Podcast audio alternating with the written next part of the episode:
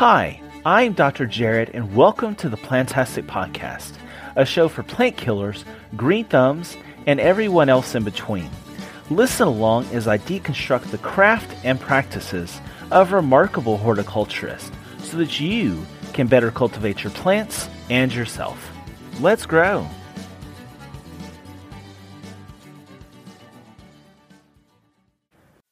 This episode of the Plantastic Podcast is brought to you by Amsonia hubrichtii, Arkansas Blue Star.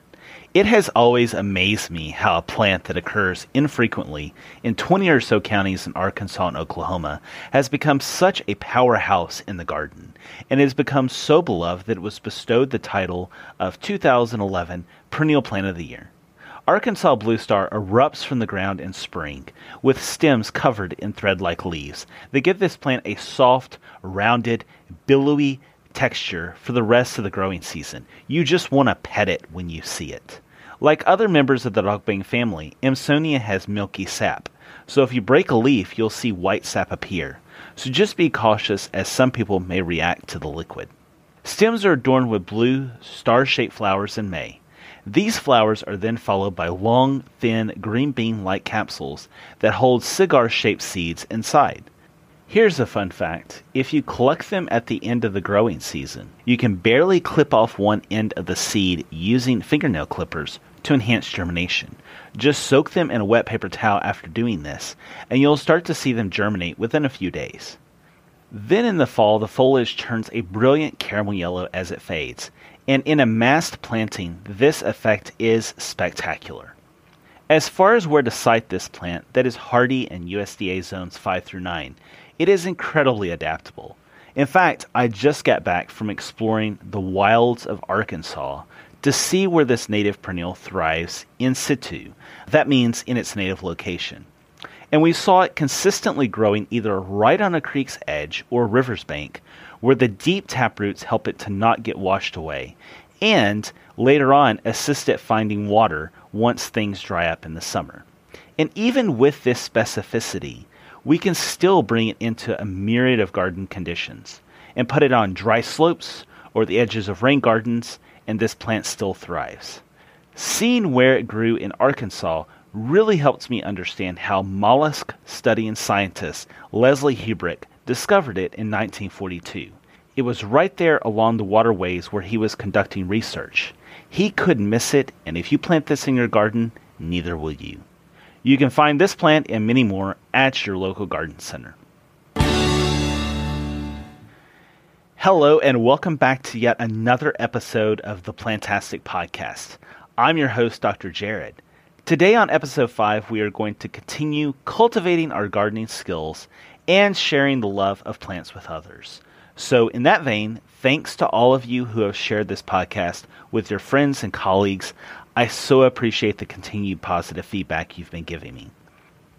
On this episode, I have the great pleasure of interviewing my esteemed colleague and friend, Angela Palmer. She co owns Plants Nouveau, a trendy new plant marketing company where she manages the annuals, perennials, and grasses, as well as the website, marketing, photography, and social media aspects of the business. Angela has a Bachelor's of Science in Ornamental Horticulture and Landscape Design from the University of Delaware. She has a storied career in horticulture. She worked for many years as the director of new products for one of the largest wholesale nurseries on the East Coast, the Conard-Pyle Company, where she was instrumental in introducing Knockout Rose, a topic we get into on this episode. She also previously managed the plant introduction program for Chicagoland Grows, as well as the staff and development of half of the collections at the U.S. National Arboretum in Washington, D.C., as well as the Arboretum's elite plant introduction program. She also served as the conference director for the annual Native Plants in the Landscape Conference held at Millersville University for 12 years, which, having spoken there, I can say is a phenomenal conference for discussing current ecological issues in the world of horticulture. She currently lives in New England, where she has fun gardening in her home garden and pursuing another passion of hers coaching girls lacrosse teams. You can learn more about Angela on her company's website, www.plantsnouveau.com. That's N O U V E A U.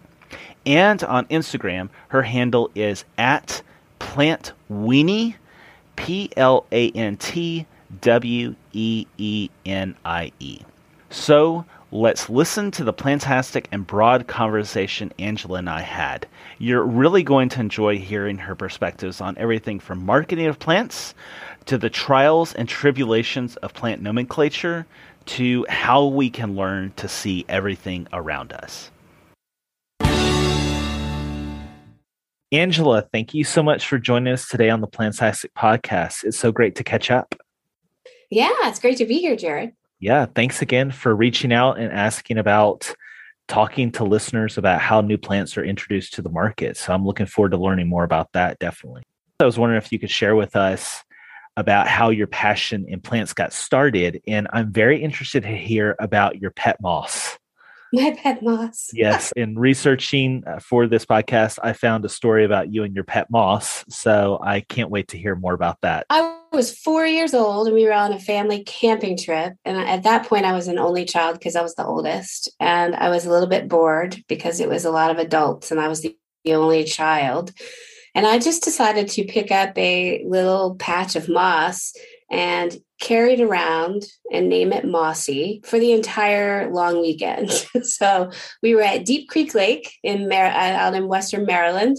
And I just carried it around and talked to it and pet it. It was very soft. I really think that's what drew me to it. it was so soft. And so then I just decided to make it my pet. And my family still talks about that today. Like it comes up every holiday, my pet moss. I love that. That's great. So from there, was that what initiated your passion into plants?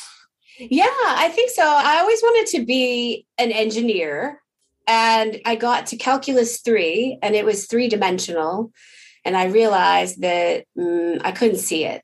And so I was having a hard time. I went to school in the early 90s and we didn't have whiteboards it was just a chalkboard so the professor would tell us to imagine that third axis coming out of the chalkboard and i'm like this is not working i can't do this and that's when i realized that i had much more of a creative brain than a mathematical brain but i love math and i love science. And so i needed something that would combine those two things. And that's how i fell into what was supposed to be landscape architecture and then fell into a job as soon as I got out of school with my plant science and landscape design degree, and just landed into a company that did new plants.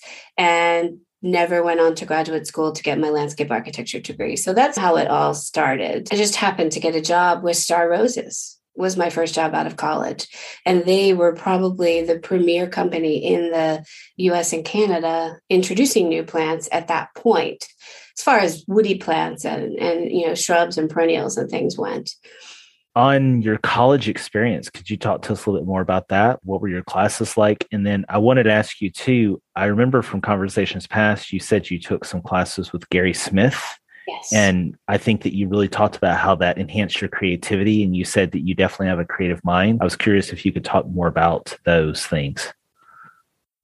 Yeah. So I have a degree in plant science with a concentration in landscape design and ornamental horticulture from the University of Delaware.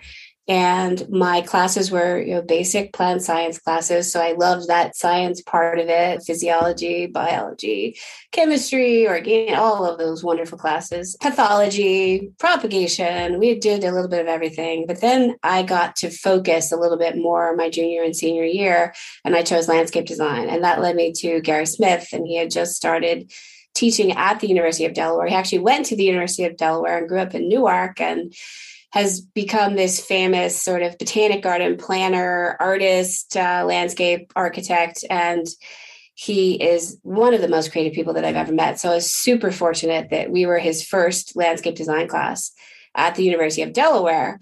And unfortunately, he taught me to see everything. And I say unfortunately because once you learn that, I think it's really hard to turn that off. So I have a really hard time relaxing my brain and not seeing every tiny little detail around me. So he taught us that so that we could notice our surroundings when we were doing a design so that we would sit there and look at the sun and look at the existing plants and look at the space and really be mindful of what we were getting into before we started a design project. But it forces you to see everything. Even when i'm driving i can see decorations on someone's front door and my husband would be like why are your eyes not on the road? I'm like, well, they are, but I can still see them because I can see everything. And my brain picks up every little detail. And I watch every commercial and I notice everything. And so it's hard to shut that off. I, I think it's a gift and, and, and a curse at the same time.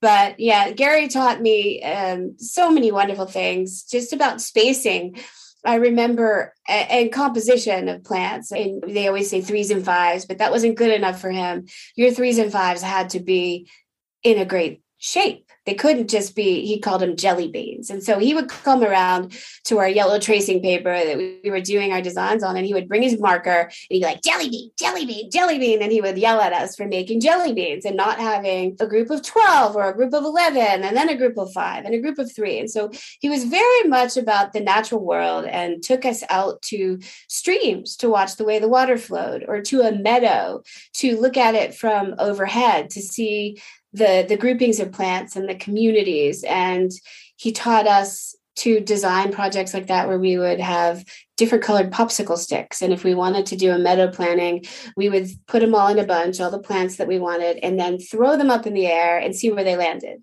And that was how we started the design. But yeah he was an amazing designer and an amazing artist too. So i i yeah, everything I learned about being creative, I will give him credit of striking that spark for sure.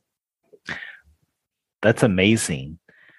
So, if a horticulturist is wanting to develop this skill of being able to see everything, what would you tell them to do? How could they develop that? I think what we were taught to do was just to go to a space and sit there with a pad of paper and try to notice everything. And so, if you do that when you're at a museum or you know, even in the grocery store, it's hard. You get overwhelmed when you notice everything because there's 800 different kinds of cereal, and somebody could just walk past that. My eyes are just going down the aisle because I'm used to looking at everything. So, I think just being really aware of your spatial surroundings and in nature and in the developed world even like i said in the grocery store in the in the produce aisle anything like that just noticing all of those differences sitting down taking it all in was something that i know whenever he does a big project he will spend months just sitting different times of the day to see where the sun hits to see where the the light shadows fall, just not even like the sun, but where the shadows are and where the birds land and where any water pools and something we just don't take the time to do. So I think it's good for us to do that just in general in life. Too often we buy a new house and we just want to make a garden and that happens. And it's always wrong because I even did it here. I yeah. have a very diverse property here. It's three quarters of an acre. It faces west and so, whether you start your design in the winter or the summer, it's a completely different light pattern and I wound up planting shade plants in completely full sun. And here I've got 30 years of experience, but I couldn't wait. So I think it, it, you have to take time to get it right. And when you do, it's magical. I agree. And I did the same thing because living in grad school in an apartment for 6 years and whenever right. we and then in a rental house here in town for a couple years, whenever we got property to grow on, I was like gardening time. Right. And I went out and I planted my vegetable garden where the floodwater runs if we get a heavy rain. And I'm just like, what have I done? And again, I'm just like you. I'm just like, how did I not pay attention to that? So thank you for sharing all that. I also wanted to ask you too, as you were developing your horticultural skills, I understood that you worked at a Christmas tree farm and also at a nursery. So could you talk about skills you developed there or things that you liked or didn't like about those experiences? Oh, sure. So I was not one of those lucky horticulturists who had a grandmother or a parent who really gardened. So it was all up to me to develop my love of plants and then learn about them. I did not have any teaching. My grandfather had mint and roses. And I do remember he had a chestnut tree that we didn't want to walk around the backyard barefoot when those were down. And those are really my only experiences with plants growing up. My mom was one of the first generation of working moms and so she didn't have a garden and so i really had to learn it all on my own. And my first job was working on a christmas tree farm. Actually my first real job with plants if you really want to know the truth was an overnight job at a vegetable packing plant. So oh interesting. where trucks full of corn and peas would come in they'd dump it down a hole it would all get sorted out and then we would put it in huge boxes for it to get sent out to campbell's soup. Wow. so, honestly my first plant job yes. Okay. Horrible but it was a good job. We got paid well for just filling boxes of corn but so then the second job was on a, a christmas tree farm and it was very boring for me because I was by myself all day, and my entire job for eight hours a day was to train the leader of the Christmas tree. So it was tying up that one. It was actually, is it, you know, playing God a little bit because you're like, okay, who's going to be the strongest? Who's going to get tied up? Which one's going to be the top of the Christmas tree? So it was a bit stressful. And then you had to, you know, tame down all the other ones so that they made a nice triangle is really how they make Christmas trees. It's hmm. um, just choosing one to be the dominant one. But the sawflies, I used to just walk around with these uh, spray bottles of safer soap and we they would tell us to spray the soft sawflies and i hated it because every time you would see them on a branch you'd spray it and they'd rear up and they'd wiggle around. And i was like oh i can't take this like killing these poor little things. Yeah. It was it was um, an interesting job. It taught me a lot about pruning taught me a lot about soft sawflies for sure and that scotch pines are the most horrible thing to prune ever. They just give you welts all over your body. Um, oh wow. Yeah.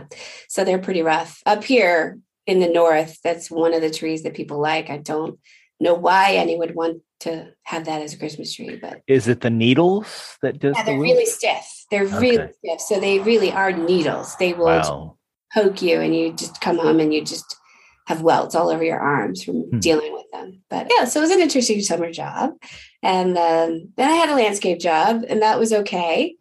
Uh, it was it was a, a boring landscape company, just like tiny little foundation plantings and nothing too exciting. But then my first job out of college, my first real job was working for Star Roses. And I was in the IPM department. I was hired to do IPM. So that's integrated pest management. So it was my job to walk around 50 miles of greenhouses outside, not mm. inside. These were like hoop houses, and look for insects and diseases and then figure out what to do and come up with a spray program for them. So I remember many days of talking to the plants, like, okay, anyone have a bug? Raise a leaf. You would get pretty bored. I love that looking for spittlebug. It was always fun to find spittlebug in the spring, but it wasn't for me. It was too boring and not creative enough. Um, taking soil samples can only be so much fun for week after week. And then they moved me because the owner of the company just happened to ask me a question. And I was one of the very first female horticulturists that they had hired. I think I was the 2nd mm-hmm. one. And so I became the person that everybody would go to on Monday morning when the availability came out, when all the salesmen got the availability and there was a plant on there that they'd never heard of. They would call me. They actually called back then. They didn't use email or text you. So they would call me like, okay, tell me all about this plant because I have to be able to sell it. And so uh, that sort of became my job for a while. But then the owner just happened to take me out in the rose field and said, I want to know, without me asking you any questions, what you think about these plants and we would walk up to these rows and rows of seedlings that had come from France and they were budded onto understock and they were grown in a field for five years while they evaluated them. And he would just say what do you think about that? What do you think about that? And he just started asking me questions. I had no idea what was happening. And i was like oh it's pretty. I like it because it's pink or it has a lot of petals. And he was like this is fascinating because he had never had a woman in that position and had always been a man. And so he never got the pretty part of it. And at that point, women were really the most, they were the consumers. And so this company who had been introducing roses for almost 100 years had never had a woman as part of their evaluation team. So he took me under his wing, taught me everything. It was one of the most amazing times of my life. I was young, you know, in my 20s, single, right out of college, got to go to the south of France and learn how to evaluate roses, learn how to smell them and describe the fragrances. It was a very interesting job. So that's what rocket shipped me into uh, the new plant world really. And I've never turned back. Why do you think it took them so long to realize that they had to bring women into the conversation? I don't I just think there weren't a lot of women in the field. There really weren't. And if there were women at those companies, they were working in customer service or they were human resources. There were not a lot of women coming out of college with degrees in plant science. And I was one of only three at the University of Delaware in my graduating class. There were only three girls that came out of my class. And yeah, it, so I think it was just that there weren't a lot of women, but I think he saw that I was curious. So, one other thing you should know about me is that my mom tells stories about me from when I was a child where we would go outside and I would just say, But why is the sky blue? But why is that flower pink? Yeah. And I kept going on and on. And she's like, Shut up. Why do you ask so many questions? and my husband thinks I should have been a detective. But I think that's what put me into the new plant world, really, because it was just being curious. I so appreciate your curiosity because there have been so many great plants that you have helped bring to the table. One of the ones that I didn't know until I started prepping for this is Knockout Rose. You were instrumental in helping to get that introduced into the horticulture industry. So, could you talk to us a little bit about the process and the background on that? Yeah, so that one came you're one of the most famous roses, right? Probably the one that's made the most money in royalties for the breeder and the companies that have grown it. But it came at a really bad time. It came at a time when people were really shying away from roses because they didn't want to spray. So we had this whole revolution of people wanting disease resistant roses and the millions and millions of hybrid teas and floribundas and shrub roses that had been sold the sales were just going in the toilet. And so people were looking for other things. And along came William Radler, or uh, Will Radler, they call him now. He was Bill when I worked at Conard-Pyle. And he had been working on disease resistant roses for, I think, 25 years before he came up with this one seedling. And he had several of them, but this one was special. And we had a row of his roses in the field, and we would get I think 10 or 15 of each one. And then if we liked it, we would build that up to 25 and plant them in another row the next year. And so this one was at the, I think it was 50 stage, and you could just see it from the road you could see the dark foliage and the iridescent pink flowers and the fact that it was just completely clean and it self cleaned and so we were like oh okay what are we going to do with this? This is a totally different ball game this is something that's never happened before. It doesn't have enough petals to be called a rose that it's completely disease free on the east coast in the mid atlantic where you know black spot just wipes everything out because of the heat and humidity just like where you are. And so it it stood out like a sore thumb in the field. And so we just went on a journey to it talk to every rose grower about it. I remember what and it has a lot of thorns. I don't know if you've pruned knockout but it's not a thornless rose. We'll yeah. and uh, so yeah, I agree. it's very vigorous. And so I remember walking around like in a sundress at a rose convention with an armful of it and showing it to every rose grower. And these were like the traditional Texas rose growers and the traditional California and Oregon rose growers and saying, you've got to try this. And they'd be looking at it, they, well, it doesn't have enough petals. Like, but you've got to just try it. And we'd walk around and talk to every one of them. And eventually they all took it. And end of the story, probably one of the most highly sold plants in North America. I don't I'm not sure about Europe, but yeah, so that started it. Knockout Rose, the Knockout Rose. And the name came at it. We were just having dinner and having a couple glasses of wine and it just came out and we were like yes that's it and i actually remember we had a boxing ring at the pennsylvania trade show for the summer of the year that it was introduced and boxing gloves and it was it was oh that's cute because of knockout and so it was fun marketing as well definitely i love that and then what makes it so disease resistant? Is it the just complex parentage it has? I think it's because he went back. Uh, he went back to the species and started over, and just kept going from there. And that's why it took 25 years. But it also has very dull foliage, and so the pH is different on those, and it doesn't allow the mildew to stick to it. It doesn't oh, allow interesting. to stick to it. Interesting. Uh, I think, and that's why once it came out, every breeder, because in the US, there's no rule against using patented plants to breed further. And so every breeder grabbed knockout. So you see a lot of plants that look a lot like it with a different colored flower, or uh, so it became the parent for disease free roses.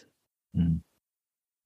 So with them using it, they use it as a parent because the patent doesn't apply to the pollen. Is that what it is? Or once the patent mm. expired? In the US, we don't have plant breeders' rights. We only have plant patents. And so it only it, it doesn't prevent anyone from using that plant in breeding. Whereas in Europe and other parts of the world, there are plant breeders' rights, and it specifically does not allow you to use someone else's breeding unless you're going to compensate them for it.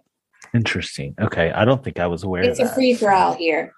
It really is. So anybody can buy a knockout rose and start breeding it with it in their backyard and not have to pay Bill or Will Radler anything yeah they can but they have to pay royalties if they propagate it but if it's if the patent's still active and everything but yeah. they can use it for breeding wow that's fascinating i did not yeah. know that so they're really the breeders are really pushing to have plant breeders rights in the is there any movement towards that okay yeah, yeah okay. they're working on it they're okay. working on it which will make a very interesting new plant uh, world because as most of the new plants that come from the US are sports or someone just selecting from open pollination, and that will make those plants essentially derived varieties. And then you will have to notify the person who came up with the parents that you've used it. So mm-hmm.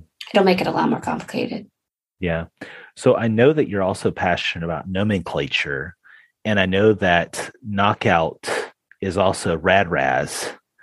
And so I'm curious, what are your thoughts about cultivars having trademark names? Is there any effort that we could do to try to clean that up? Because sometimes, even whenever I'm teaching students, because we actually just in class, so they talked about plant breeding, talked about trademark and patents a little bit, but I know that can be confusing. Is there any way that we could have like legal control over the cultivar name so that that way it removes that two-step naming type process. So trademarks are tricky. Trademarks protect a name. They don't protect the plant from being patented. So there's no recourse if somebody were to take Radrazz and propagate it they would have to pay a patent royalty. But if they were to call another name so if they were to call it something else besides knockout you have no legal recourse. So the trademark lasts for 10 years and it can be renewed indefinitely. A patent lasts for 20 years. So the reason that a lot of breeders, especially on trees, put a trademark name, like you'll notice J. Frank Schmidt always has a trademark name on every tree. That is because sometimes it takes 10 years for a tree, especially to really get out into the marketplace because it's just not a quick process. They are doing tissue culture now, which speeds it up, but still, trees can take 20 years just to get them going. And so they started doing stuff like that with the trademark name so that they could continue to collect royalties indefinitely. So once the 20 year patent is up, they put a trademark name on it so that in order for someone to sell red sunset maple, they have to still pay a royalty because they're selling it by name. And I think what's awful is for botanic gardens and for people who care about nomenclature that they put these codes. It's all obviously a breeder code, and Radrazz isn't that bad, but there are some that are numbers, and they're actually telling people to use codes And we have a line of camellias that's green 0951 or something. Yes. Yeah. cultivar name. And then it has a trademark name of um, uh, October Magic Bride or October Magic Carpet or something. It's whole October Magic series. It's hard because nobody's going to remember that name and they do it on purpose. I don't have a problem with it if it is on a series. So if you have a series of October Magic camellias, you could just as easily have called them Red Bride and Pink Carpet or something as a cultivar name and still collected royalty on October Magic Camellia as the series. And that's how trademarks were intended is to be a series name like Coca-Cola and Pepsi. They're not actually trademarking Diet Coke and Lemon Coke and Cherry Coke and maybe they are now, but years ago they weren't. They're just using Coca-Cola as the umbrella trademark of the series of beverages. And I think that's a good thing because then I think you have a series name that the consumers recognize. I think it is unfortunate for horticulturists and botanic gardens who like to have proper nomenclature and they're just going to put raz for knockout and they're not going to put knockout. And so then consumers won't recognize it as knockout, but the botanic gardens fight because they don't want to put a trademark on because it's not proper nomenclature to have a trademark. So then they just put the cultivar name, which is Radrazz and then no consumer recognizes it. They're like, oh, that looks like knockout if they knew knockout. So it's a constant battle. And more and more breeders are putting a trademark or a series name on every plant. And what gets really tricky is when they put a cultivar name that's a code, and then they put a trademark name on that individual plant and then there's a series name with a trademark on top of that. And that's just crazy. It's so hard to keep track of. It's so hard to police because you lose your trademark, your ability to renew a trademark if people don't list it properly online and in catalogs or on even a sales sheet that they're putting out, like an availability or something. And so policing that is a complete nightmare, which is why companies like Proven Winners actually hire companies to just police their trademarks and their patents. So it has gotten a lot, a lot out of control. And I hate it as a new plant introduction company. I think where it does come in handy is when a breeder messed up. Like we had a clematis guy who did some clematis and then he registered them with the clematis society and once you register them the, to- the clock starts ticking because you have one year from publication so if you publish the name whether it's in a bulletin or anything that the US Patent and Trademark Office can find online as proof of that plant name being published somewhere, you can't patent it. And so then, if you put a trademark on it, you could still collect some royalties for that breeder. And that does happen as well. Yeah, it's a total mess. And unfortunately, the trademark lawyers who are just trying to look out for everybody are encouraging them to do more of this and to make them more obscure so that no one is ever going to want to sell a rose that's named BO5617 that they're always going to pay the royalty to call it oh so easy red or whatever it is because that's what consumers recognize and so they get them into this trap where they're going to pay royalties for the rest of the time that plant is sold rather than just give it a cultivar name and let the patent go for 20 years and move on to the next plant. If you think about how many plants that we have for sale in garden centers and that have been for sale in garden centers for the last 30 years, you could probably count on five fingers the patented plants that are still being sold that are 20 years old. Knockout right, happened right. to be one of those, but it's rare. Typically, they're replaced in five years, especially if it's a perennial or a flowering shrub, a hydrangea, for God's sakes. Endless Summer's probably going to make it to 20 years, but not many of them are because the breeder will come out with the next best red or the next best pink or the next best blue and that will replace the sales and therefore it won't even be available in garden centers. So i don't know. I'm very torn about it. I'm stuck in the middle of it. I get why people do it but i wish people would just give something a cultivar name patent it, and then move on. I don't mind series names though, because I think that's a good marketing tool to tie a series together and to also give a story about the breeder or where it came from or where those plants came from. Like a collection from the Morris Arboretum or a collection from White Flower Farm or something like that that would tie plants together and tell a story. I'm all in favor of that. Me too. I agree. In a perfect world, would you say that you would like to replace the cultivar with the trademark to maybe solve this problem? Or do you have any thoughts on if you were in charge of everything, how you might fix this problem? If I was in charge of plant introductions all over the world, I would say it would be Nepeta grandiflora summer magic, PP, whatever. And after 20 years, anybody can grow it. I think that's long enough like I said, I get the tree people wanting to do it, but I think technology is also catching up and allowing us to get plants out faster with tissue culture. So I think it's becoming an archaic view. I hate trademarks. They are so hard to deal with. It's so hard to get everyone to use them. It really mm-hmm. is the bane of my existence. I fight with our webmaster for our website. We just redid our website. We literally had fisticuffs over how things were going to be listed on the catalog and on the website because he would tell me, oh, nobody cares about those names. They don't care about the cultivar name. They just list the trademark. Ideally, I love it when a breeder just brings me a plant that has a very basic name. It's much easier. You know how to write it. People don't know what to do, where to put the trademark, which way it goes, and it throws off the alphabetical order of everything too. It's tough. It's really tough. It's a nightmare. Yeah. One that comes to mind is like limelight hydrangea. A lot of times I see it listed as a cultivar, but technically it's yep. trademark name. Yep. Yeah. And to me too, I think to tie this back to part of the conversation that we were having earlier, you were led through that field by your boss and asked questions about roses. I think that they were starting to envision the fact that you have to connect to the end customer. And this same conversation about names, the comment was made, nobody cares about the names, names. And that is true. Some people don't.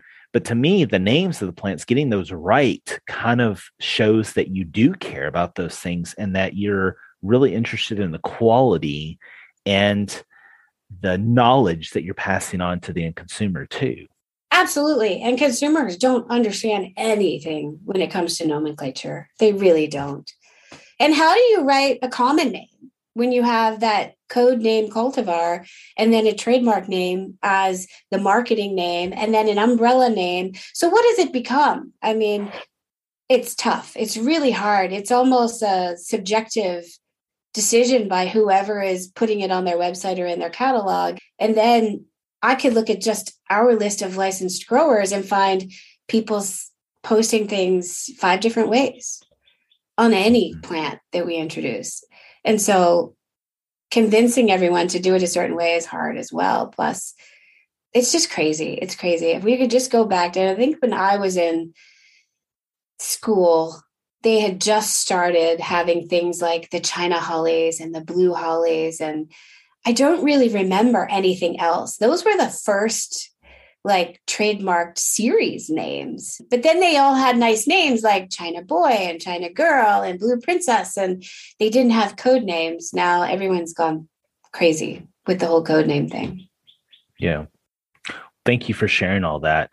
One last question about the knockout. I'm curious now that it has been approximately 25, 30 years since that first came out what's your perception of knockout today? Because there is discussion about its overuse and how it's spreading rose rosette and i was just curious looking back on it now what's your perception of it? Yeah i always said that probably 10 years ago maybe 15 years ago when it was in its prime i said i was going to write a book or do a little documentary that was knockout made it to the ghetto. Because it truly did. It was even where i previously lived in baltimore city there were four or five of them planted in front of every section 8 housing sign. And it was like whoa how much money is he making off the royalties? But the flip side of that is it was everywhere. So it was bound to happen. It was a monoculture for every commercial landscape. So i'm not surprised that it happened. It's sad that it happened but I think we we go through cycles of learning that lesson with we've had several plants, Norway maple. What else did we plant lots of elms. Yeah, lots of plants that have gotten out of control. Bradford pears, there's been a lot. Knockout just happens to be, it was a success story, but then it was just so easy. I think it was the first rose that consumers could really confidently grow if they knew nothing about plants. Mm-hmm. So right. it, it changed people's confidence, I feel. So I think it opened up the world of roses. And now we see them everywhere.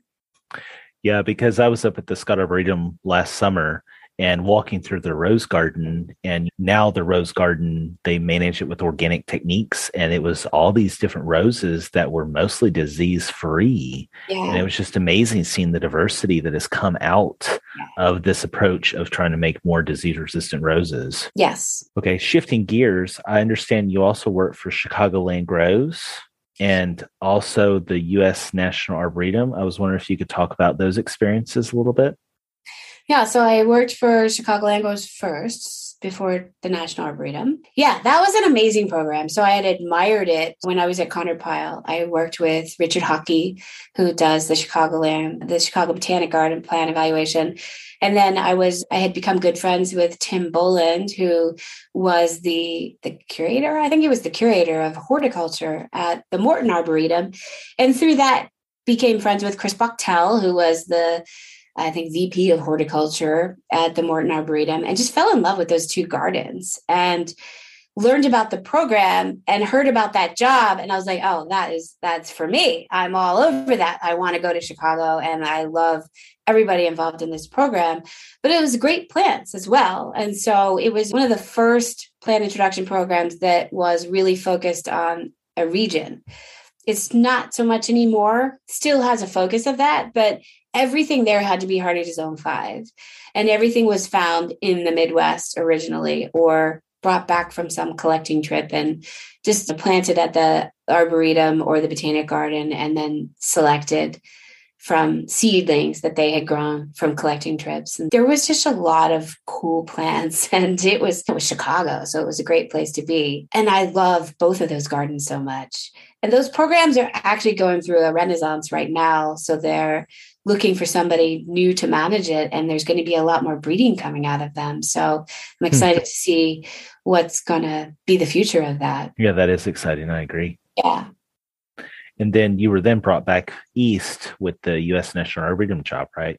Yes. So I wanted to stay with Chicagoland Grows forever, but back then they weren't interested in anyone working remotely if you can imagine that these days someone being against that and so i had to give up the job unfortunately because my husband's job took us back to baltimore and then the national arboretum job opened up and I was in line for that job for about a year, and they had some veterans interviewing for the job. And with the government jobs that are posted, they have to interview veterans first just to make sure they wouldn't be qualified for the job. And if they are, they get it. That's great. I love that they do that. So it took a year because there were a bunch of veterans that had applied, but didn't quite have the experience that I had. So I managed half of the National Arboretum, and it was very interesting. The, I had the boxwood collection, the azalea collection, the herb garden, Fern Valley, which is the native plant collection, and then the introduction garden, which was right around the building and the ponds,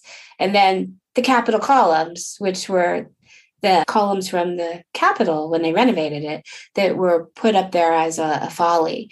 And so I had all of those curators, each one of those spaces had a curator. And so I was managing all of those people, and it was a big job. And wow nearly enough people to take care of all of those spaces. But yeah, what great fun. And unlike most public gardens, we pretty much had free reign to do what we wanted, which was really fun because we weren't really going through a big board to, you know, approve. You wouldn't believe what Longwood Gardens has to go through to make a new garden or change something or plant a plant. And that was not the case at the National Arboretum. What an amazing space and what an amazing collection of plants. And they had brought me in originally to help the breeders there who were mostly working on trees and shrubs to introduce their plants. but it just never got to that point. There was a lot of red tape involved in trying to get those plants out and trying to make a little money off of them. And it, it just wasn't working. So I'd never got to that part of the job, but that was the intent. I see. And then from there, you've launched Plants Nouveau. Yeah. So I had a brief stint of being a perennial buyer for one of the biggest garden centers in the country, Homestead Gardens, which is on the eastern shore of Maryland, while I was launching Plants Nouveau, because once I left Chicago, I heard about some plant breeders that were interested in working with somebody independent because at that time it was really big companies. So I'm full swing back to that now, but that's a whole nother story. But 17 years ago when I decided to start Plants Nouveau, there were some breeders that just wanted somebody to take care of them. And they weren't getting the hand holding and camaraderie out of some of the big plant introduction companies. So they were looking for somebody to be a little bit more personal and help them get their plants out. And so that's how it all started was I had a friend who was from the Netherlands but now living in the United States and legally and married and had been here for a long time who was hearing about this from the Netherlands. And so that's why the first breeder that I worked with was AB cultivars, and they were from the Netherlands, and they were having a hard time getting paid royalties. And so I said, "Oh, I'd love to help you." And that was Pink Double Delight Echinacea, which was our first introduction, and that's how Plants Nouveau started. And it's still being sold today. So 17 years later, that's pretty good success story for a coneflower. sure. No, I agree. That's amazing. Y'all have got that longevity out of it. So normally I would talk about how you grow and culture yourself as a creative and a horticulturist, but actually I want to jump right into talking about how you're blooming with your business and current projects you're working on. So maybe you could talk a little bit more about Plants Nouveau. And also, let's say I wanted to introduce a plant. What's the process of going from a seedling all the way to it being on a shelf somewhere in a nursery or garden center? Okay, so we'll start with that. That is a totally different process than it was even probably five years ago. Technology has really advanced how quickly plants can be introduced because unfortunately, a lot of the borders have been closed. And so now we are forced to, because of Xylella, which is a disease that gets into food crops like grapes and palm fruits and things like that we are not allowed to send plants around the world. So they first have to be in tissue culture and clean of viruses and bacteria, which has forced us to find something we like and put it right into tissue culture, which is a process where they take a tiny little piece of plant and stick it on the culture, just like you do with a strep throat test and it grows because there's food in that culture. And so you can take one leaf and make 30 plants out of one leaf instead of taking a cutting or budding or grafting or trying to root something. It speeds up the process. So you might have gone from one perennial and getting 10 or 20 cuttings to 40 cuttings to 100 cuttings. And now we can go from one perennial and get 5,000 plants in the first year. Unless it's difficult, which happens. But typically, right. it's not difficult, depending on yeah what type of plant it is. So first what happens is we look at it and we really look at what the rest of the world is doing so i think a big part of my job is paying attention to every new plant issue every um, feature in any of the trade publications, anything that's going on, like with the California spring trials, anything that's going on in the Netherlands when they have their spring trials. I am constantly reading everything that comes out about new plants because I have to know what everybody else is working on. So if you bring me the greatest new pulmonaria, and I'm like, yeah, there's five more out there that look just like that. So it's my job to know what everybody else is working on. And that doesn't always sit well with people when they bring you a plant because they might not have that scope and know what's going on throughout the world and know how hard it would be to compete with something that's already on the market that looks very similar or whether or not you could get a patent for it because it might be too similar so that's the first step is we we look at pictures and then we like to get a sample and grow it i have a trial garden and a greenhouse in northeastern Massachusetts. My business partner has one in Mobile, Alabama.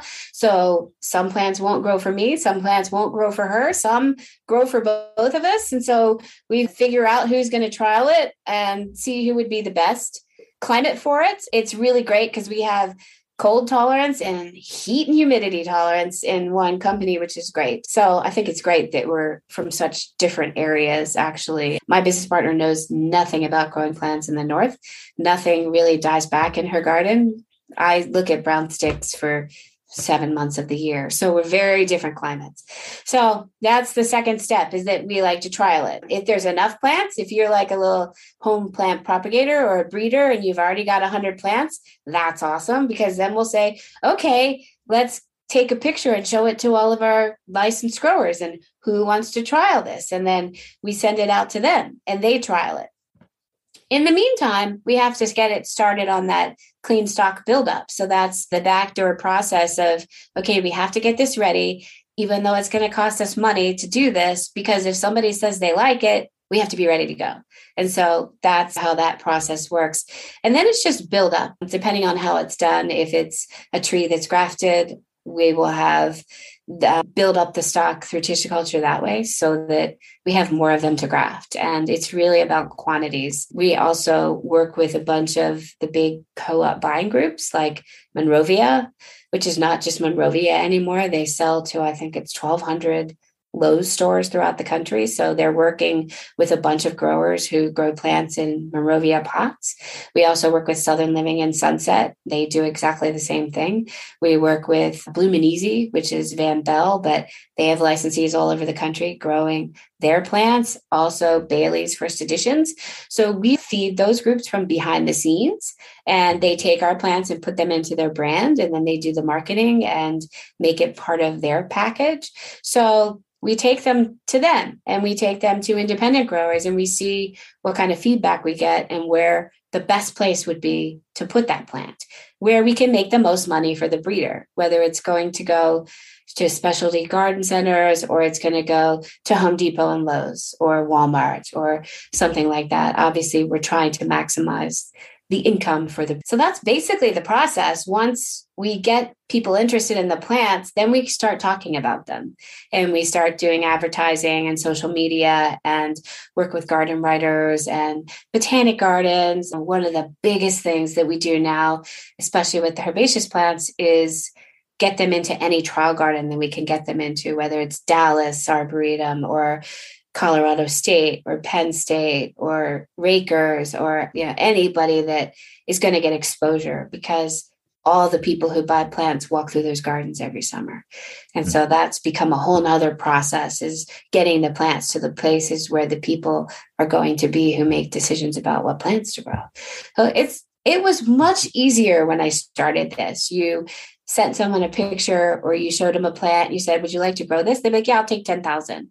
Now it does not work that way. So it's much more complicated. There's also many more new plants. And I think the hardest part of working with small independent breeders is letting them down and, and telling them they really don't have something as special as they think they do. And that's the worst part of the job. So why has it become more complicated? Is it the sheer number of new things being introduced or the sheer number of plant companies? I think the plant introduction companies have shrunk. It's a lot of big companies. So if you look at us and PlantHaven and Plantipp, we're about the same size on the same level, maybe Green Fuse. And then you have the skip from that to Ball and Syngenta and proven winners. And there's a huge jump. It's complicated for that reason. It's also complicated because the technology is allowing those large breeding companies to take something that we could have it in our trade show booth and they could get a hold of it the next week and they can manipulate it and make it 10 times better in six months.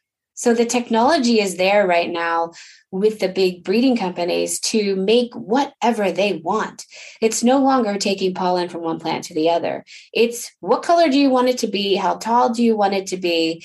And this is how we're going to manipulate it with whatever radiation, chemicals, what, whatever they're going to do, gene splicing to make the perfect plant. And so we focus on small breeders and botanic gardens and independent breeders, and their job is getting harder and harder to come up with something that's really magically novel that's going to be on the market for more than five years. So it's just, it's so easy now, especially with herbaceous plants. I think the woody plant market and the tree market is a little bit more still old fashioned and that a lot of stuff is done from cuttings. A lot of the breeding is still more traditional. It's a lot of selections, it's a lot of mutations and sports. And it's the herbaceous world, the perennials and annuals and vegetables that are just fast as lightning. And if you don't jump on it, you're done. Yeah, I can see that. I did want to go back and ask you a question too, more about the woodies.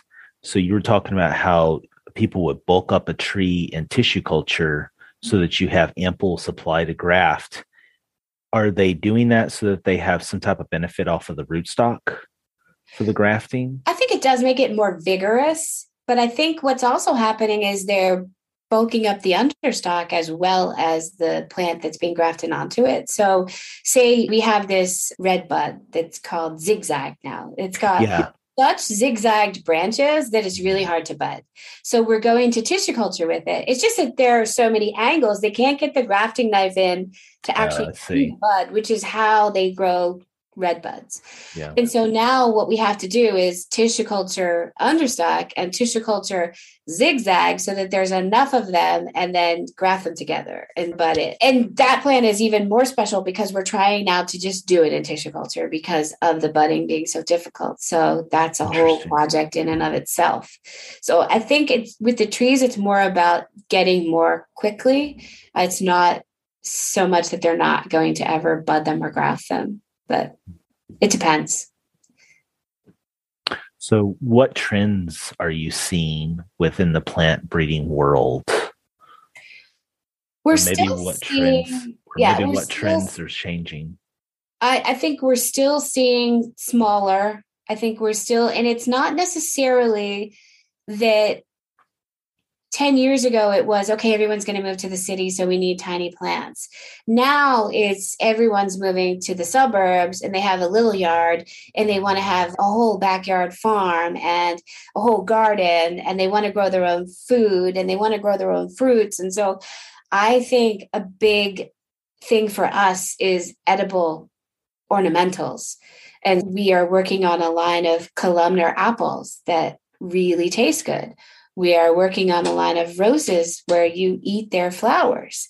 Uh, hmm. Uh, we're working on a lot of stuff like that. We also have slender trees. That's another thing that people keep bringing us. So we've developed quite a collection of skinny trees that can be grown anywhere, whether it's a street tree or it's somebody actually putting it on a rooftop or somebody putting it right on the street needs to be skinny. Or somebody just doesn't have a very big yard and they want a Parrotia. And so here you've got an upright one that still gets the great bark and still has great leaves. And so that kind of stuff is happening. Of course, easy to grow. Everyone always wants easy to grow. Also, perennials, I think the trend that I'm seeing and I'm hope continues is we went so small and then those plants were more like bedding plants and you had to put 15 phlox in a in a 10 by 10 square to actually get them to fill it up.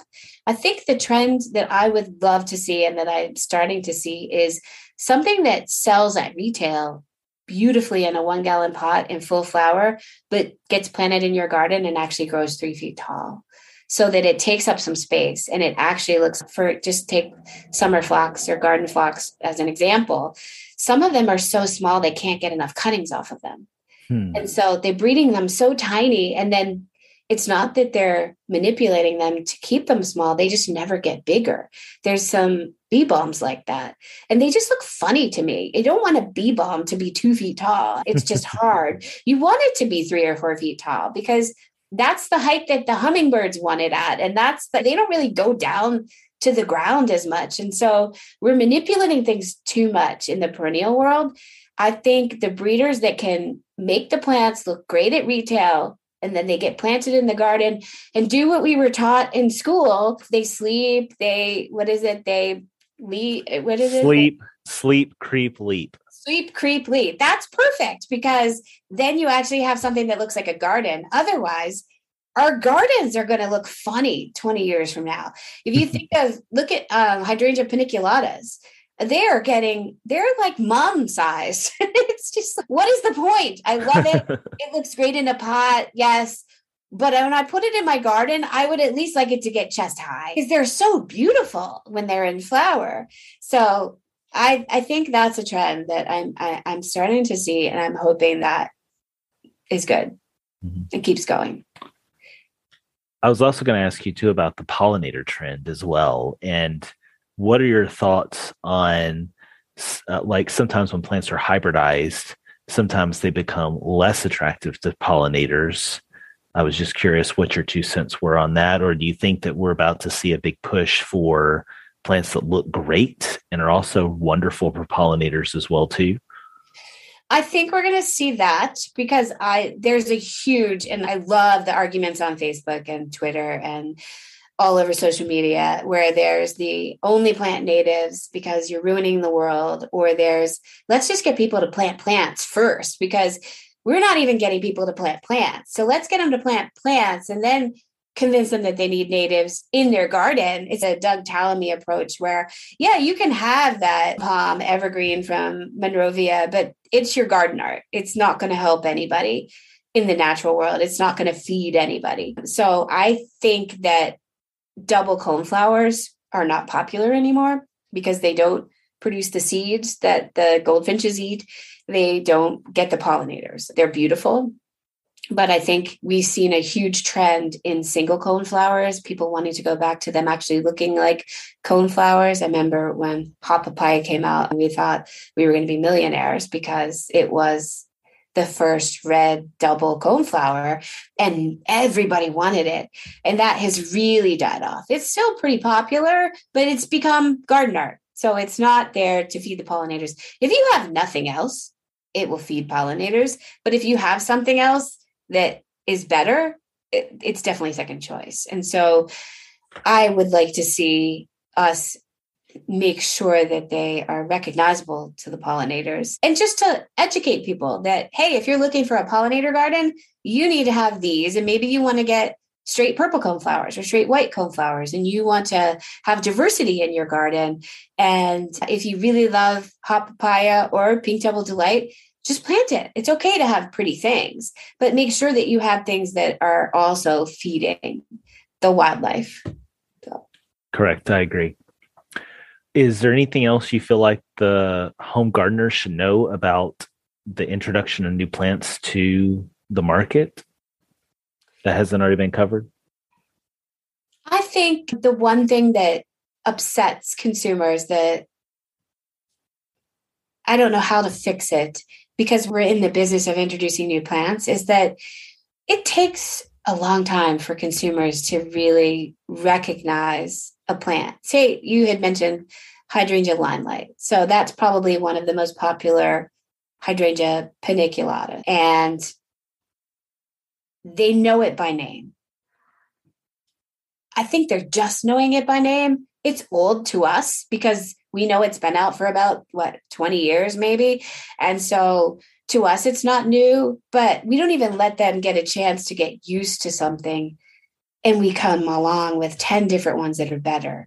And so i think being more selective as new plant introduction companies is a great thing. I think really making sure that it's a really great plant that gets introduced. I think a lot of times the breeders push companies like us to just keep introducing new variety. And what they don't realize is they're just diluting the pool of plants. And so when we take coneflowers or hydrangea paniculatas, they're going to stop growing limelight and grow something else. So it's not like the person who made limelight, if they come up with something better, is going to make three times as much money. It's just going to get replaced. And so let's make sure that what we're putting out there is something that's going to stick around for a while and be worth it and be really great for consumers because it's just going to get replaced otherwise and it's it's i think it's hard for them because they see things in magazines and they see advertising and i think most consumers now know what endless summer hydrangeas are if they are into gardening at all i think they know the drift roses and the knockout roses and but other than that they know forsythia and they know lilac and they don't know one from the other. So I think we're doing them a disservice if we aren't trying really hard to make sure that they really are the best plants. It's hard to get across to a breeder, though. It really is because that's their livelihood and they don't like it when the royalties don't increase because they have four new hydrangeas and somebody just says, oh, okay, we'll take this new red one and drop the old red one. And it doesn't go over well. So it's tough. It's like a double edged sword, you know? Yeah, no, I agree. So I want to shift gears and talk about how you cultivate yourself as a horticulturist. How do you stay current? And also with your create any creative endeavors you do as well too. How do you make sure that you're continually to bring the best to your business? I am very into marketing. So that's my side of the business. I come up with all the ideas for the ads and the website and any social media posts. It's all me. So I feel like I spend a whole lot of time looking at brands outside of the industry to see what they're doing and looking at trends because I feel like we're always a little slow to pick up trends in the nursery industry and in the green industry. We're never the first. So I spend a lot of time scrolling through TikToks and Instagram and looking at what other people are doing and trying to bring those ideas to Plants Nouveau. I do that with our trade show booth. I think that's my strength in our little business is that I'm always looking for trends and colors and ideas like that. I love going to trade shows like the IPM show in Germany because there's a whole floor of that enormous trade show that is just floral trends. And if you look at their floral trends, we will see all of those colors show up in everything that we do in the United States, whether it's paint or furniture or flowers or fashion, two years after I see them at that show. So going to things like that and really making sure that I take the time to look at stuff like that and allow myself to look at stuff like that is important because otherwise I'd be sitting at a table talking plants with nurserymen from around the world, which is also part of my job. But I feel like we can't differentiate ourselves if we don't have something. And I think that's our something is really paying attention to that stuff and trying to be the first to implement it. As far as personally, I love container gardening and I it's not something that's a part of my job at all, but I spend way too much money and make way too many pots and then curse myself all summer because I have to water them. Painting yeah. out my front porch and my side porch displays is something that has really helped me to focus on writing about that stuff too. Oh, this would be great in a porch pot. And a porch pot and a patio pot are very different things. And so trying to explain that stuff. So I think that's something that I really love. I also touring and visiting other people's gardens. Anybody who has a garden that's my friend, I, I need to see it like once a year because every one of us has different ideas and I pick up those ideas. So going to the Perennial Plant Association, going to IPPS, things like that, where we get to go on tours of botanic gardens. I'm not so interested in going to the nurseries because I spend a lot of time doing that already. But going to see different gardens or walking through a city just to see how the merchandising is done on a street, all very exciting and feeds me I wanted to back up and ask you a question about the trends that you see and them showing up two years later in the US. Is there a reason why that happens? I don't know why it takes so long. I don't know, but it happens every time. I'd be like, ah, yeah, I saw that two years ago in Germany. Sometimes it might be a year, but typically it's two years. I think that the European floral market is very sophisticated. And so it's a really good place to go look for materials and colors and textures. There's no floral design in the US. We're getting there, but there's not stuff like you see in Asia and in Europe with the textures and materials that, you know, they were the first people to put leaves in the vase. And we're just doing that now. So it, it it's just a great market to look at. I think it's my favorite place to go look at trends. Also, European cities and their tiny little garden centers and plant shops.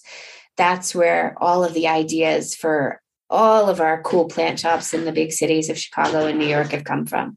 They really they existed there a long time ago. It took a long time for us to come up with that concept of the little boutique plant shop and now they're popping up everywhere. So that's I think super cool.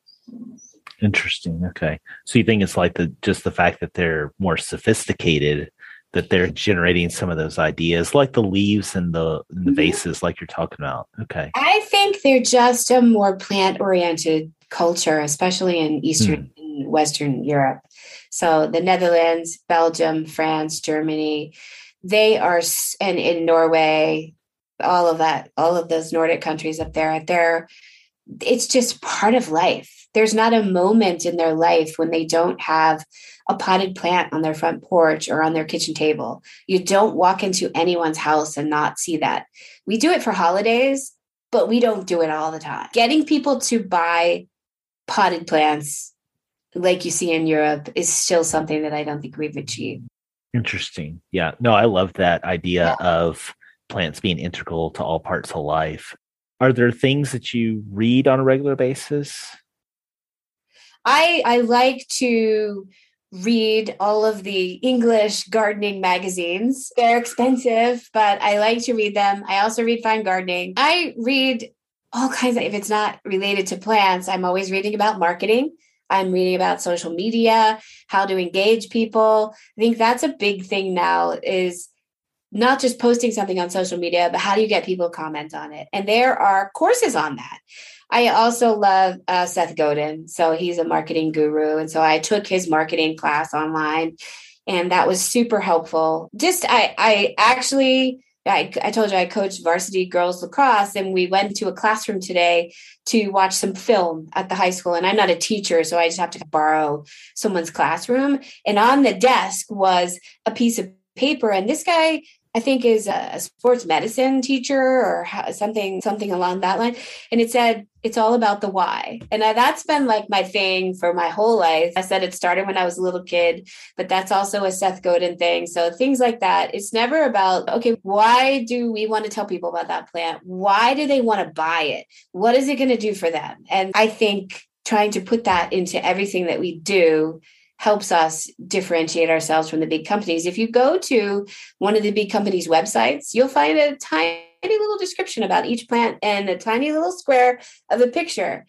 If you go to our website, we put every picture we can find. You can download it, and all the information is very personal.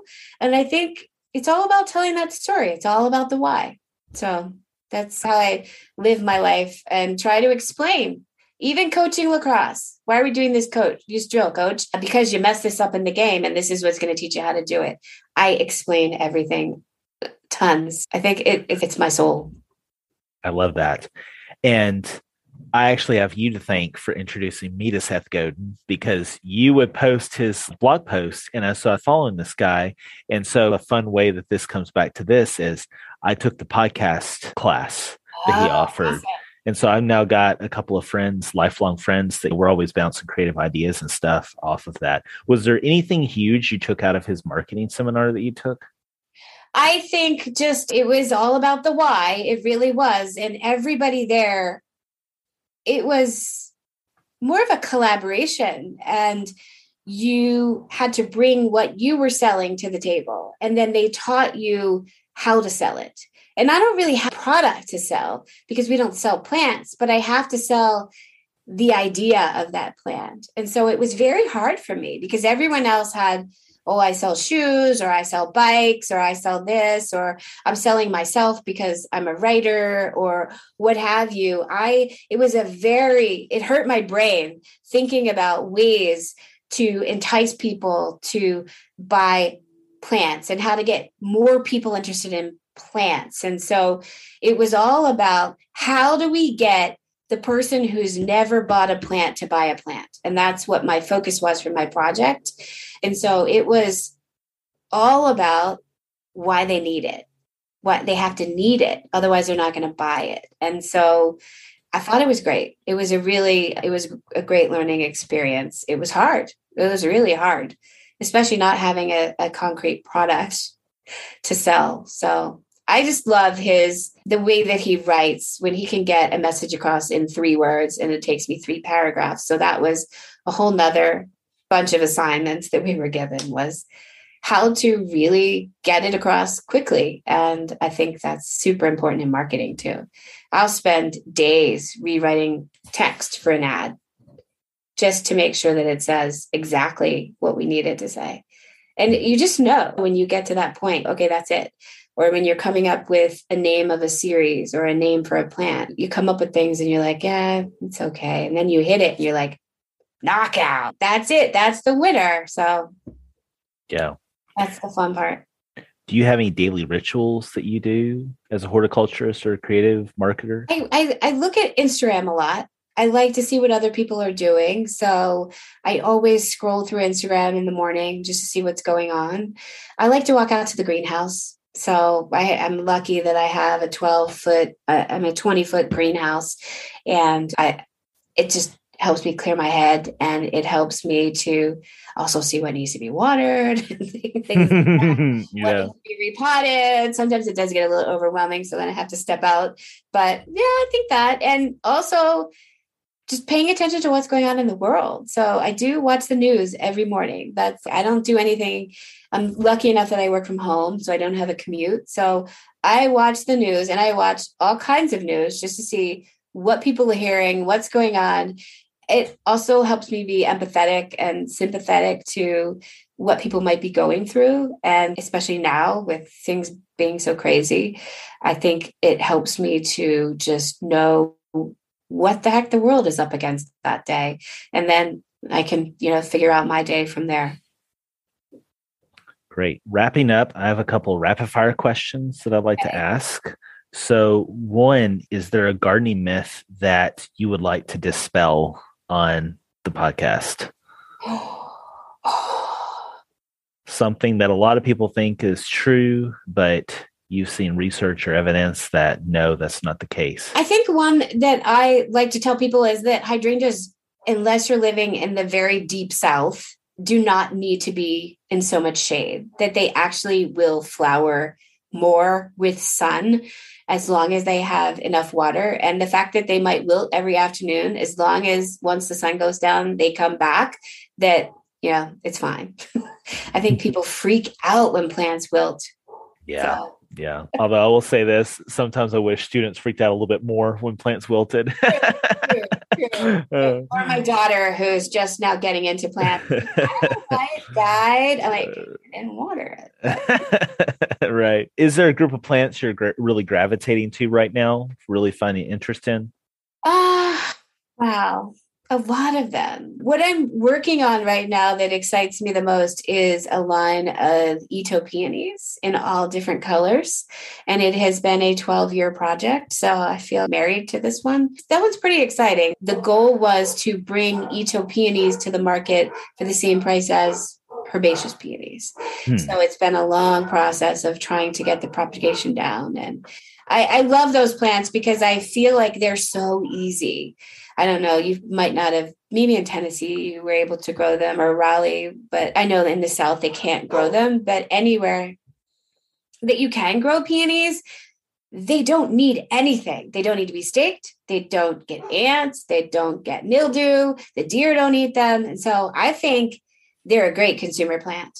And we don't have enough of them. And they've been way too expensive for too long. So yeah, I really wish we had some that we could grow in the deep south because Karen is always asking me about peonies and wanting to grow some. So tough. Yeah. it's tough. We tried some flowerwood, but they were okay. Yeah. But maybe there's hope. yeah. I saw Bartzella in mm-hmm. Raleigh, and so yeah. that was a good one that would yeah. grow there. Yeah. So one of the things I was impressed by you was you were one of the first women at your nursery company at Conard-Pyle to really rise in the ranks do you have advice for young and up and coming women horticulturists who are trying to find grounds and climb um, into the world of horticulture? That's a tough one. So I feel like I'm still trying to climb. It's tough. We, it's it's a male dominated or the nursery industry is very male dominated. It's changing though. So I get so excited when I see women in power and they're in their you know late 20s and 30s i think that's super exciting. I think you just have to prove to the people that you know what you're talking about. Uh, but i still get it. We are a fully female owned company but if a man is standing in our trade show booth people will go to him to ask questions about the plants. So mm. it's just I was very fortunate that I worked with a staff of very supportive salesmen and they became my family. I was young and they would just bring people to me and say, Oh, but she knows all about these. So come talk to her. But it took a long time. So I think if somebody knows that you know what you're talking about, they're going to help you. So you just have to not be shy to let people know that you have knowledge and that's what helped me was that i just kept spouting out my knowledge and eventually it, it worked but i tell you it's still a little tough still a little tough. Thank you for sharing that. Second to last question. So part of this podcast too is always asking the question how do we propagate and make more gardeners and horticulturists and people who love plants? So i'm curious to hear your thoughts on that. I think with technology we're going to have an easier time getting information to gardeners. And I think as the millennials and Gen Xers take over the buying population for plants and the baby boomers move on to retirement houses and don't buy as many plants, we are going to be able to, through a tag, have such great technology that they can scan it and get a video or sign up for something. The tag companies are doing amazing work, and so are some of the brands. So I know Bloomin' Easy and Endless Summer both have text that you can sign up where they'll text you if it's going to be too cold or if you need to water, if it's time to cut back. And I think giving them information is the most important thing. Anything that we can get them, any wholesale website that sells plants that can be more retail friendly and give pruning instructions and watering instructions and planting instructions is going to be the key to the future because the people you're an anomaly you grew up and you are very knowledgeable about plants but i guarantee you that there are people your age who just bought a house who know absolutely nothing. And then they're going to buy their plants at Lowe's and Home Depot and they're not telling them any information and there's nobody there to ask information. So I feel like it's on us, the people who are making the marketing materials, to get them as much information as we possibly can and make it really accessible. And a tiny little plant tag is not going to do it. So the technology that we have now that allows them to just scan a QR code and go to God knows what, anything, the sky's pretty much the limits now is really great. And I think that's how we get more people to garden and me more confident gardening. Yes, because that's Karen and I were actually having a discussion the other day about how people go out buy a plant, it dies, and then it just becomes this doom loop of you you feel yeah. like you're not a success. And we've got to get people on this gardening flywheel where they have success and then it keeps feeding forward and then, then eventually they have thousands of plants like we do right? Right right. And i think it's interesting that most people start with vegetables and they're one of the hardest things to grow. Yeah. it's hard. It's not yeah. easy growing vegetables and getting perfect things that are edible out of them. So they need to do a better job of that too. Yeah. The vegetable companies they can't just put all these vegetables out and then not tell people what to do with them. Yes. and warn them about pests and all the things that go with vegetable gardening. So I think as an industry, we've done a really bad job, but I'm hoping that this technology will make it much easier for us to reach consumers. Do you think, one last question about this, do you think that there's any other technology that's coming besides just QR codes uh, on plant tags that's going to really revolutionize? I do. I'm really hoping we'll be able to sort of geotag things so that we'll know what area people are in because another thing that happens is they don't make a different plant tag for hydrangea endless summer for the you know how many states it's sold in. Probably 40 of the 50 states that it's sold in maybe more than that. Mm-hmm. and it's very different living in mobile alabama versus newburyport massachusetts or anywhere else in the north where you're growing. So somehow we need to do that. And the technology's there the advertising is coming to us from our phones for every possible product it's not happening in the plant world. And so somehow we've got to add that and have it go through the tag. And so I think that technology is coming where okay. you'll get specific information for where you live. You're not creepy. It'll know that you're in Boston and it'll know what you're supposed to do with your plant at certain times of the year. And I think that's really exciting. Cool. That's an exciting feature. Sounds. Last question Where can people find out more about you? You can go to plantsnouveau.com and there's tons of stuff on our company and there are bios. I also am on Instagram. I have a personal account and my name is Plant Weenie. Also on Facebook. You just my name, Angela Palmer. And yeah, good times. Okay. Thanks. Anything else? No, just let's just get people to garden, Jared. Woo! I agree. Oh, how fun it is. Yes, indeed. Thank you again so much, Angela, for joining me today on the Plantastic podcast. Thank you also for your wisdom and insight about how new plants make it to market and how we need to try to improve how we see everything in the world. So thank you again. You're welcome. Thank you for inviting me. Sure awesome. thing. Thanks so much for listening today. Do you have questions or comments? You can visit theplantasticpodcast.com for show notes and to reach out and say hi. Remember, plants can't talk, but we can. The plant world needs people to share how wonderful these green organisms are. So tell someone a fun fact about plants. Make it simple, make it remarkable, and most of all, make it plantastic. Until next time, keep growing